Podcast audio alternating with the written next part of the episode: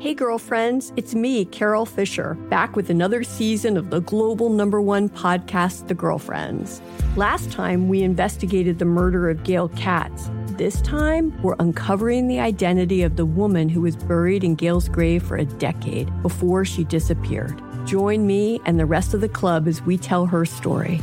Listen to season two of The Girlfriends, Our Lost Sister on the iHeartRadio app, Apple Podcasts, or wherever you get your podcasts. Imagine you're a fly on the wall at a dinner between the mafia, the CIA, and the KGB. That's where my new podcast begins. This is Neil Strauss, host of To Live and Die in LA. And I wanted to quickly tell you about an intense new series about a dangerous spy taught to seduce men for their secrets and sometimes their lives.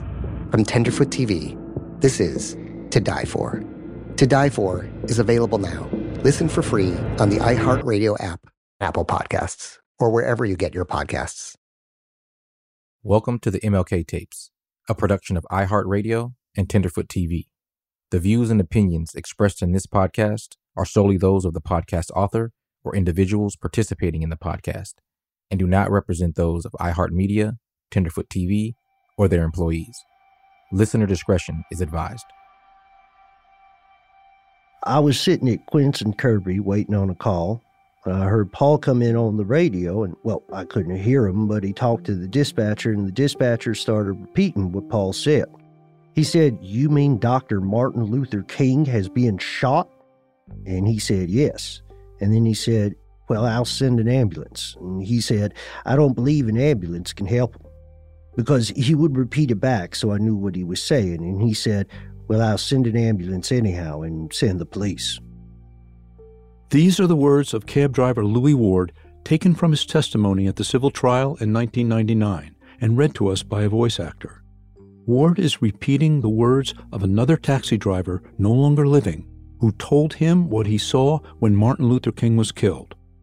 Ward had been in another part of town when he heard his dispatcher talking to Car 58 at the Lorraine Motel. King had just been shot. An ambulance was being sent. Ward then heard the dispatcher tell the cabbie to take his fare to the airport and that he would call the police and tell them what the driver had seen. Something about the man who shot King running up the street. Ward wasn't sure that he had heard it right. The man who shot King was running up the street? On impulse, Ward drove to the airport where he found the driver of Car 58 who told Ward and two other cabbies what he had seen. Ward would never see that driver again. And when he found out what happened to him the very night that King himself was killed, Louis Ward began to fear for himself and his family. So for 25 years, he kept what he knew to himself. Then, when the kids were grown, he decided to come forward. I called the union hall. I said, it's a matter of life and death. I said, I think these people are planning to kill Dr. King. The authorities would parade, oh, we found a gun that James Earl Ray bought in Birmingham that killed Dr. King. Except it wasn't the gun that killed Dr. King. James Earl Ray was a pawn for the official story. From iHeartRadio and Tenderfoot TV, The plan was to get King to the city because they wanted it handled in Memphis where Daddy and them could handle it. And I have lived with it so long, my children, they, they scared for me. The Lord told me to not to worry. I've been wanting to tell it all my life. I'm Bill Klaber, and this is the MLK Tapes.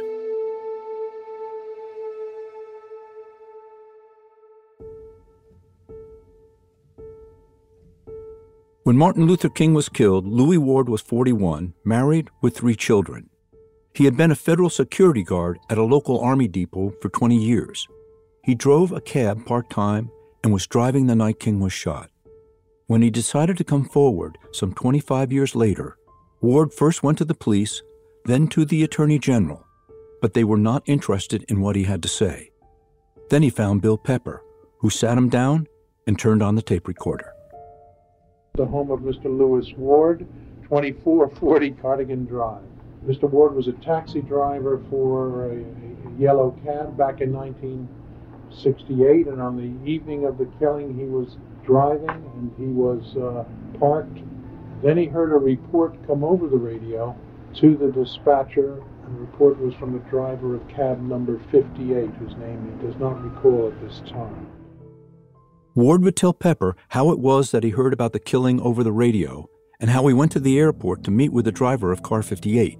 He said the man told him and the other cabbies that he had been at the Lorraine picking up a fare, a black man with a lot of luggage. Then he said something that stuck in Ward's mind. He believed the passenger he picked up, he knew what was going on. The passenger knew what was going on? What made him think that? It went like this. As the driver was putting the last bag in the cab, he was looking in the direction of the brush covered yard facing the motel. But the passenger seemed to want to divert his attention. I was looking in the direction where the guy that's on his shoot. He punched me and said, Look up there, Dr. Martin Luther King is standing up there by himself. And I was so with him, said, That's something you don't usually see. So the passenger told the cabbie to look the other way, just in time to see the bullet explode on Dr. King's face. The driver said he immediately turned back and saw a puff of smoke rising from the yard. Then a man appeared out of the bushes, and though he had no rifle, the way he was moving made the driver feel that he was the one who had fired the shot. As I wheeled looked, I seen a cluster of smoke coming up out of the bushes, and then I seen the guy come running up. He didn't have no rifle, but I said, I know that, that he was the one that had to shoot him. According to the driver, as related by Louis Ward, the man who came out of the bushes jumped down off the wall not far from where the cab was and ran up the street toward a police car a block or so away. The driver said he immediately reported what he had seen to his dispatcher.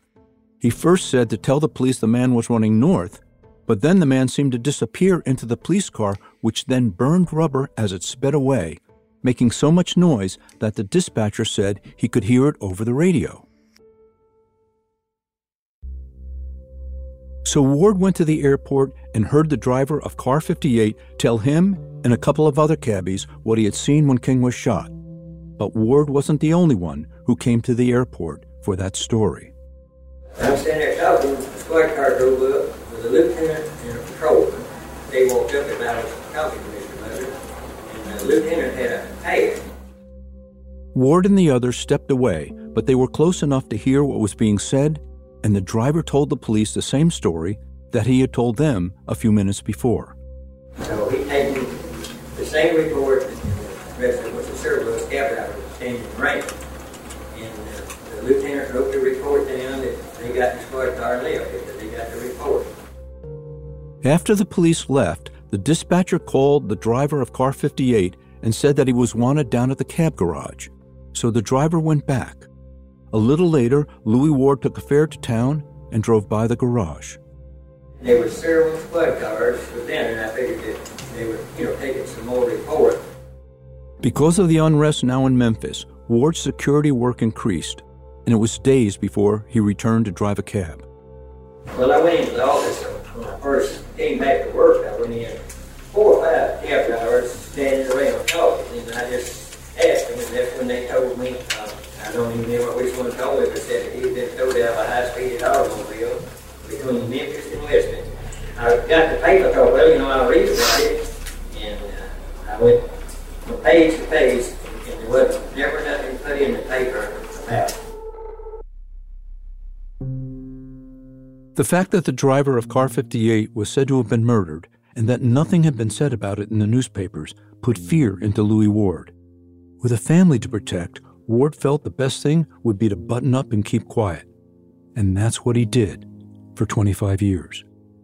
But when he did come forward and finally found someone who would listen to him in the person of Bill Pepper, he could no longer remember the name of the murdered cab driver. And Pepper knew this detail was important. Mr. Ward, can you describe this man? How old was he? And do you, you don't recall his name, do you? I was about 41, 42 myself, but he was uh, probably about 60 then. I knew his name at that time, but I just, I, I, I tried my best to think, and I cannot get that name to save my life. But the identity of the driver is key. So, towards the end of the interview, Bill Pepper comes forward with an interesting idea hypnosis. The ability to bring back the name of the of the driver would be very helpful if that could be done. How would you feel about undergoing hypnosis for the purpose of taking you back and putting you face to face with this man to see if you could remember his name. Ward wasn't exactly eager, but he did agree to the hypnosis, and that session took place a few weeks later. The audio quality of that tape is awful, so I'll do my best to tell you about it. Well, relax you are the clearer you'll see it. You can see yourself behind the wheel of the cab. You can picture yourself behind the wheel of the cab. The hypnotist, Dr. Joseph Cassius, begins the session in a way we've all seen in the movies. I'm going to take you back in time, Louis. In an imaginary taxi, I'm going to take you through a tunnel of time. The more relaxed you are, the more it will come to you, bit by bit, piece by piece, more and more and more. Ward apparently goes into a light trance, but little in the way of new memories appear. The obvious problem is that Ward didn't witness the shooting, he was only told about it. So it's not as though hypnosis could help him remember something he had forgotten. Even so, success was still in reach if Ward could remember the name of the driver, who Ward now thought may have been called Paul. Dr. Cassius does his best. More and more will come to you, better and better each time. The last name will come to you. Paul's last name will come to you. Now, has Paul's last name come to you? A name finally comes to Louis Ward, a last name to go with Paul. It was Harvey. Dr. Cassius decides to try it out. Harvey? Harvey? Paul Harvey. Yes, Paul Harvey. Neither man made the connection at that moment. But in the 1960s, Paul Harvey was a ubiquitous ABC radio journalist with his own self important manner of speaking. People loved him. If you drove your car anywhere, you'd hear him on the radio, and he would end each broadcast in his own stylized way. You know, it's just a little bitty crack in Mrs. Bockerman's driveway in Kenesaw, Nebraska. I mean, a teensy crack. You couldn't push a pencil through it, and yet out of that crack, two watermelon vines are growing, and they've produced seven big watermelons. She still can drive around them, but she can no longer get in the garage door. One thing more, today's bumper snicker. This was seen by Marshall Miller in Stone Mountain, Georgia. It says, vote yes on Preparation H. Paul Harvey. Good day. So hypnosis offered up a former well known radio personality as the possible driver of Car 58. Not the result they were hoping for. Pepper then tried to find people who were drivers at Yellow Cab when King was killed to see if they would know. But no one he found wanted to talk about it. And more strange, no one could remember who the dispatcher was that night. But Ward clearly remembered the police taking a statement at the airport, so Pepper went looking for it. We couldn't find them, as I recall.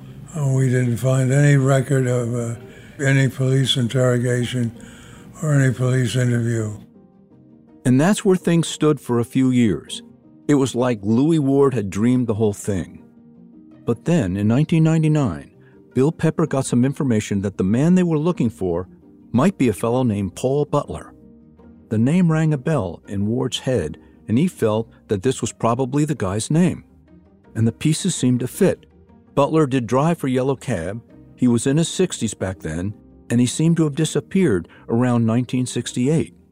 So when Ward took the witness stand in late 1999 at age 71, he told the story publicly for the first time and gave the name of the driver of Car 58 as Paul Butler.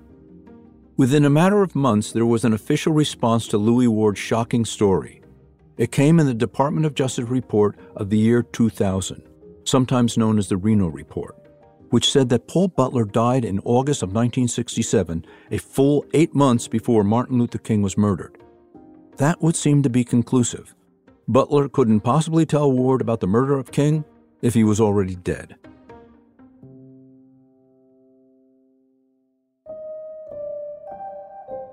So, what happened here?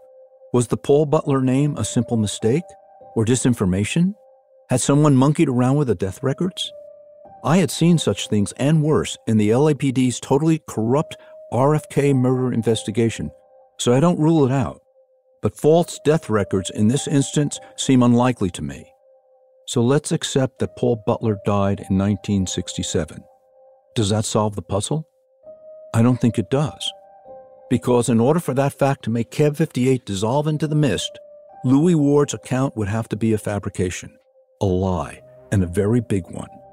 And I don't think it is a lie because everything about Ward and his story rings true. And Ward first approached the police and then the AG before he ever went to Bill Pepper. And there is no conceivable reason for him to come forward at this point in his life and invent a detailed and elaborate lie about the murder of Dr. King.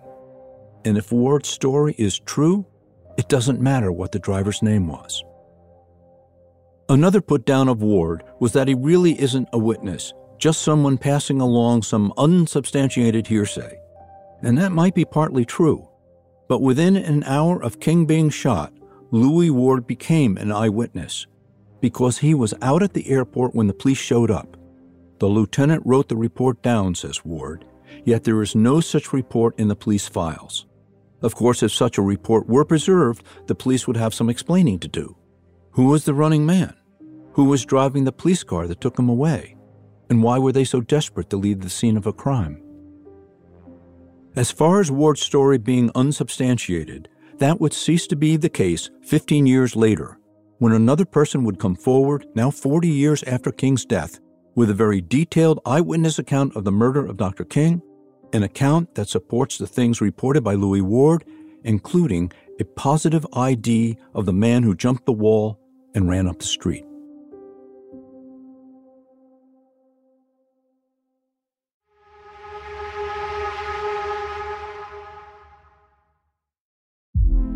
Hey, girlfriends, it's me, Carol Fisher. I'm so excited to tell you about the brand new series of The Girlfriends. In season one, we told you about the murder of Gail Katz at the hands of my ex boyfriend Bob. At one point, a woman's torso washed up on Staten Island and was misidentified as Gail. She spent nine years in Gail's grave, and then she just disappeared. It's almost like it's become this moral obligation to find her. And that's what we're going to do find this missing girlfriend and tell her story. With the help of some of your favorite girlfriends from season one, like my producer Anna. Oh my God. My friend Dr. Mindy Shapiro. Hi, it's Dr. Shapiro, and I'd like to speak with the deputy medical examiner. And of course, Gail's sister, Elaine Katz. Having no closure, it kills you. Join us as we try to solve a 35 year old cold case. It's not going to be easy, but it's going to be one hell of a ride. what? I can't believe this. Listen to season two of The Girlfriends, Our Lost Sister on the iHeartRadio app, Apple Podcasts, or wherever you get your podcasts. This is Neil Strauss, host of the Tenderfoot TV True Crime Podcast, To Live and Die in LA. I'm here to tell you about the new podcast I've been undercover investigating for the last year and a half. It's called To Die For. Here's a clip. All these girls were sent out into the world and they were told try to meet important men, try to attach yourself to important men. The voice you're hearing is a Russian model agent telling me about spies sent out to seduce men with political power the war in Ukraine is also being fought by all these girls that are all over important cities. For the first time, a military trained seduction spy reveals how the Russian government turned sex and love into a deadly weapon. If you want to kill your target, it's easy. You just seduce him, take him somewhere, start having sex, and then he's very vulnerable, so you can kill him easily. To Die For is available now. Listen for free on the iHeartRadio app, Apple Podcasts, or wherever you get your podcasts.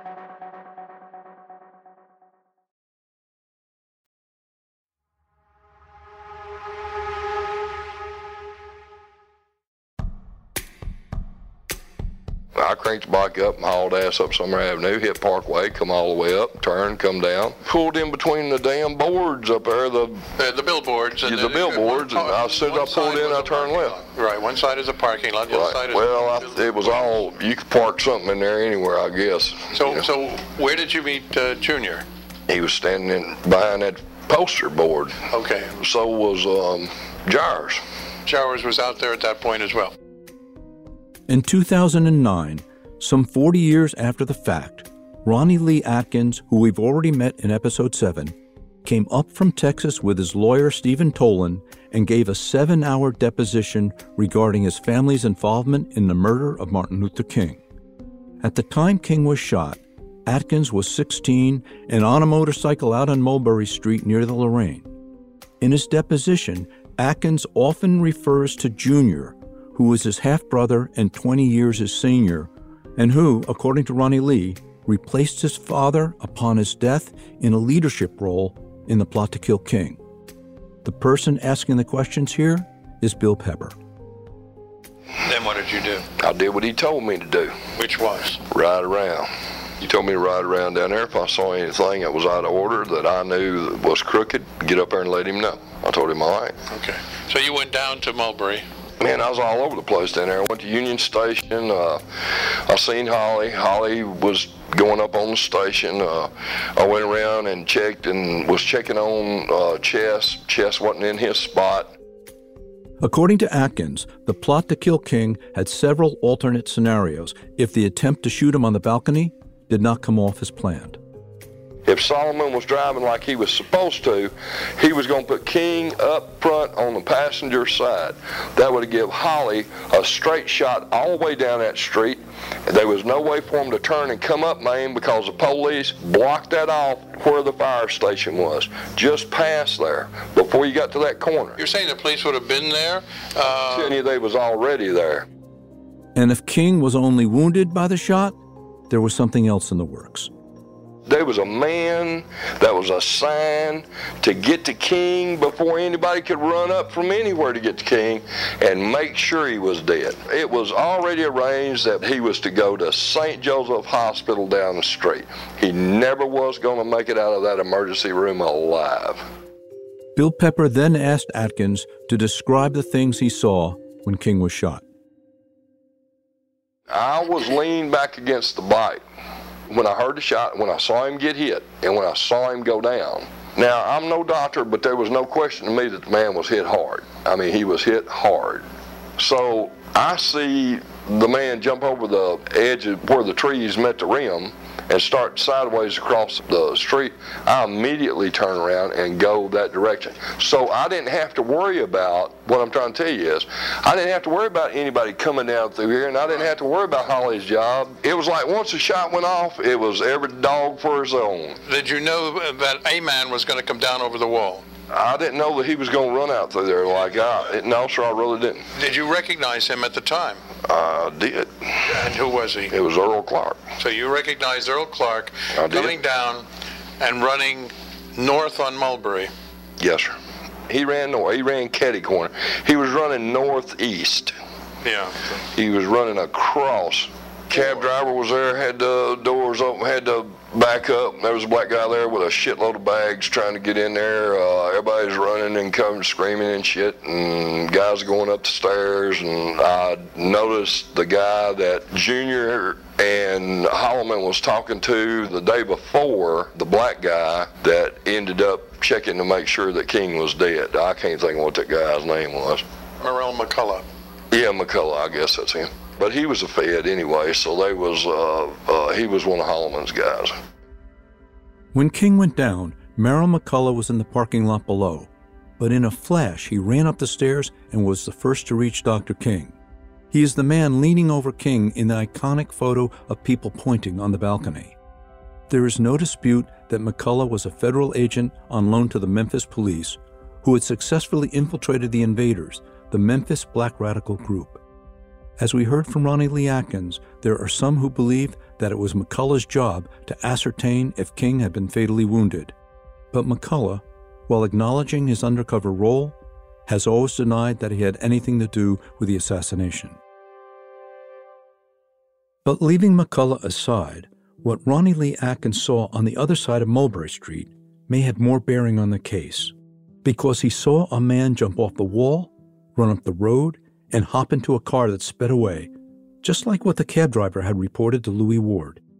The only important difference between the two accounts is that Adkins not only saw the man come over the wall, he knew who he was. It was Captain Earl Clark. And Adkins got a good look at him because he almost caught up with Clark on his motorbike. When I got behind him and got to the corner, I, he had done gotten that Chevrolet, and there was there was a cop car in front of him that pulled off and went to the corner and turned left. They pulled off, went to the corner and turned left. I pulled in behind them and went to this building right here. Pepper had suspected that Captain Clark was one of the people in the brush covered yard facing Lorraine, so he was not surprised by this report. But he also felt strongly that there was a third person there. In fact, he had someone in mind. But now there was a person who could solve this mystery once and for all. So Pepper asked the question. All right, and, and who was the guy in the bushes? Who was the third shooter? My brother. Russell. Mm-hmm. He, he took it on himself. I believe so. Did he tell you that he was the one who did the shooting? Straight up. Yeah, he told me he popped it. You know, I mean, if he popped him, he popped him. There was three guys out there. It was Earl Clark, my brother, and, and the old man, and the old man didn't have guts to do it. And I don't think they trusted him to do it, and he was too shaky and shit. According to Adkins, the three men out in the yard behind the grill were the old man, who was Lloyd Jowers, Captain Earl Clark, who Jowers had already placed there, and Adkins' brother, Russell Jr., which is new and surprising information to Bill Pepper, who keeps asking questions. What did he do with the gun? Where did he go? He handed the gun to Earl, and he went and got in the car, and he left through the where the two billboards is at. Turned right, and got in the Mustang, took off. Uh, Earl handed the gun to the old man. The old man carried it inside. Earl jumped the wall and took out. I took out behind Earl. We all went down to the Quonset So Earl gave the gun to Jowers. Yes, he did. Jowers took it inside. Apparently so. What happened to that taxi driver? The taxi driver, I was told, was killed on either Highway 51 or Highway 55 by Chess Butler. Now, how do you know Chess Butler did that? Well, I heard Chess say he killed him, but that was in Chess's house when he was telling Mildred, my mother, that he took care of it. you in the house at the time he was? I was in the bedroom, was sitting on the end of the bed. Linda Butler was sitting on the left side of the bed. I was sitting in the middle, and Danny Butler was sitting on the right side of the bed. The door opened out that way, and I could see Mildred, the back of Mildred. Mama was sitting right there, and Chess was standing up at the end of the table taking a drink of whiskey. What did you actually hear him say? I heard him say that he took care of the cab driver. Who told him to do that? You know? I'm going to say it's, it's either going to be Holloman or, or Russell Jr. or Clark, one or the other. I'm going to say it originated with Earl because apparently there was a lot of conversation down there out of Earl about who saw him and who could identify him and who knew him that was there. So apparently the cab driver got a head-on look at him after he come down the wall and when he turned. So apparently that was a problem. So So, they what- sent Chess on him. So what did Chester say? How did he say he actually killed him? I didn't hear that. I mean, uh, you know, uh, no, I mean, you know, I wasn't looking for blood and gut shit. I just seen a man with his head blowed off or his chin blowed off. Was the driver shot? Was he thrown off a bridge? Uh, How did, how did he? Uh, he just said he dumped him off on the side of the road. Uh, I think he just took care of it before he dropped him out. this is what I do know. He was good with a knife. He loved the ice pick. He would shoot the shit out of somebody. So, according to Ronnie Lee Adkins, the driver of Cab 58 was murdered by Chess Butler, a friend of the family and someone who Adkins knew intimately. He had been in Butler's house when he heard him say that he killed the cabbie. But the most puzzling thing for Bill Pepper was that Adkins had said his brother Russell had fired the shot that killed King, because Pepper already had strong evidence that it was somebody else. So Pepper asked Adkins again if he was sure it was Junior. Yeah, I think Junior popped him. What chance could there be that there was somebody else there that you would never have been told about? Coon dog's chance in hell. Huh? Coon dog's chance in hell. Not, not, not I know who was there. Not much chance, you think? What happened? Not from where I was at, not from what I've seen, and not from what I know, and not from what we've discussed. And, and there wasn't a whole lot of discussing about that after that. You know, now there was some discussion about it, but it was between Junior and me, and between Mama and Junior, and between Mama and Junior and me. And that was where it stopped. Today is the first day I put that out, other than I told Steve about it. So you just made me lay my family's ass out there on the highway. But that's all right. It needs to come out.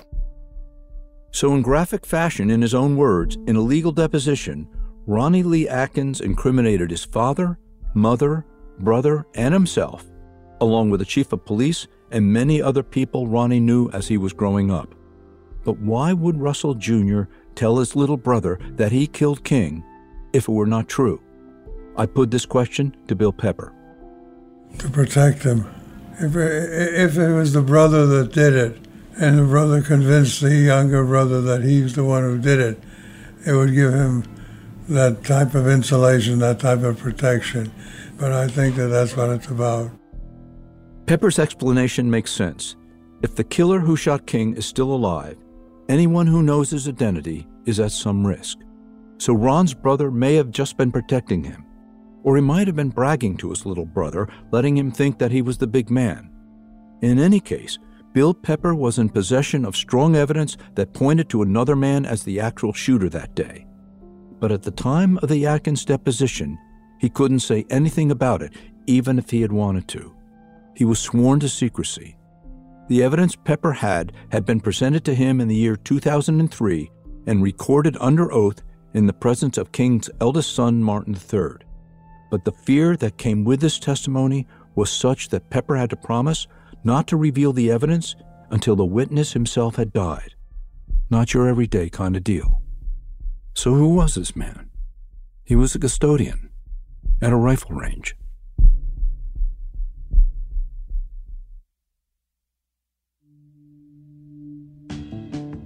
Next time on the MLK tapes. He laid it on the counter. He said, Lenny, how you like that scoundrel? That baby there. I said, it's a rifle like the rest of the rifle. He said, no, he said, this is a special one. That baby's special.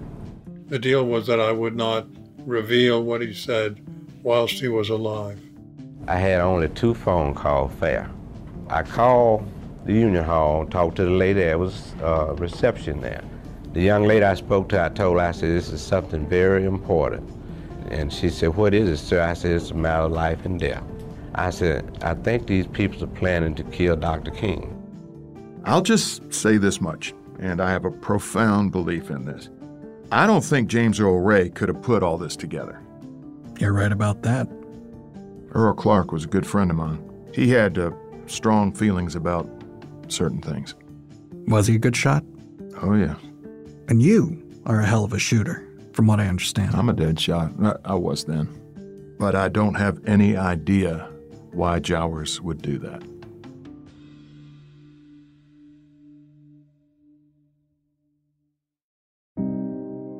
Thanks for listening to the MLK Tapes, a production of iHeartRadio and Tenderfoot TV.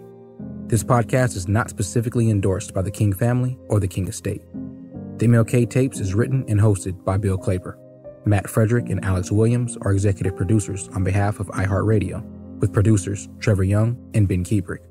Donald Albright and Payne Lindsay are executive producers on behalf of Tenderfoot TV, with producers Jamie Albright and Meredith Stedman.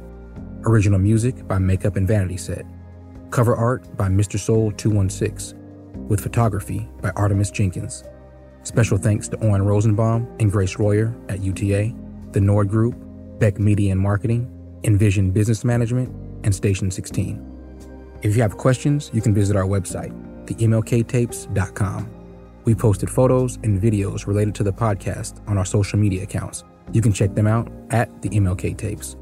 For more podcasts from iHeartRadio and Tenderfoot TV, please visit the iHeartRadio app, Apple Podcasts, or wherever you listen to your favorite shows.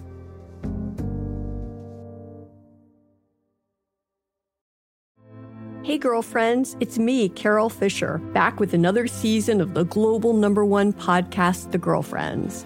Last time, we investigated the murder of Gail Katz. This time, we're uncovering the identity of the woman who was buried in Gail's grave for a decade before she disappeared. Join me and the rest of the club as we tell her story. Listen to season two of The Girlfriends, Our Lost Sister on the iHeartRadio app, Apple Podcasts, or wherever you get your podcasts. Imagine you're a fly on the wall at a dinner between the mafia, the CIA, and the KGB. That's where my new podcast begins. This is Neil Strauss, host of To Live and Die in LA, and I wanted to quickly tell you about an intense new series about a dangerous spy taught to seduce men for their secrets and sometimes their lives. From Tenderfoot TV, this is To Die For. To Die For is available now. Listen for free on the iHeartRadio app, Apple Podcasts, or wherever you get your podcasts.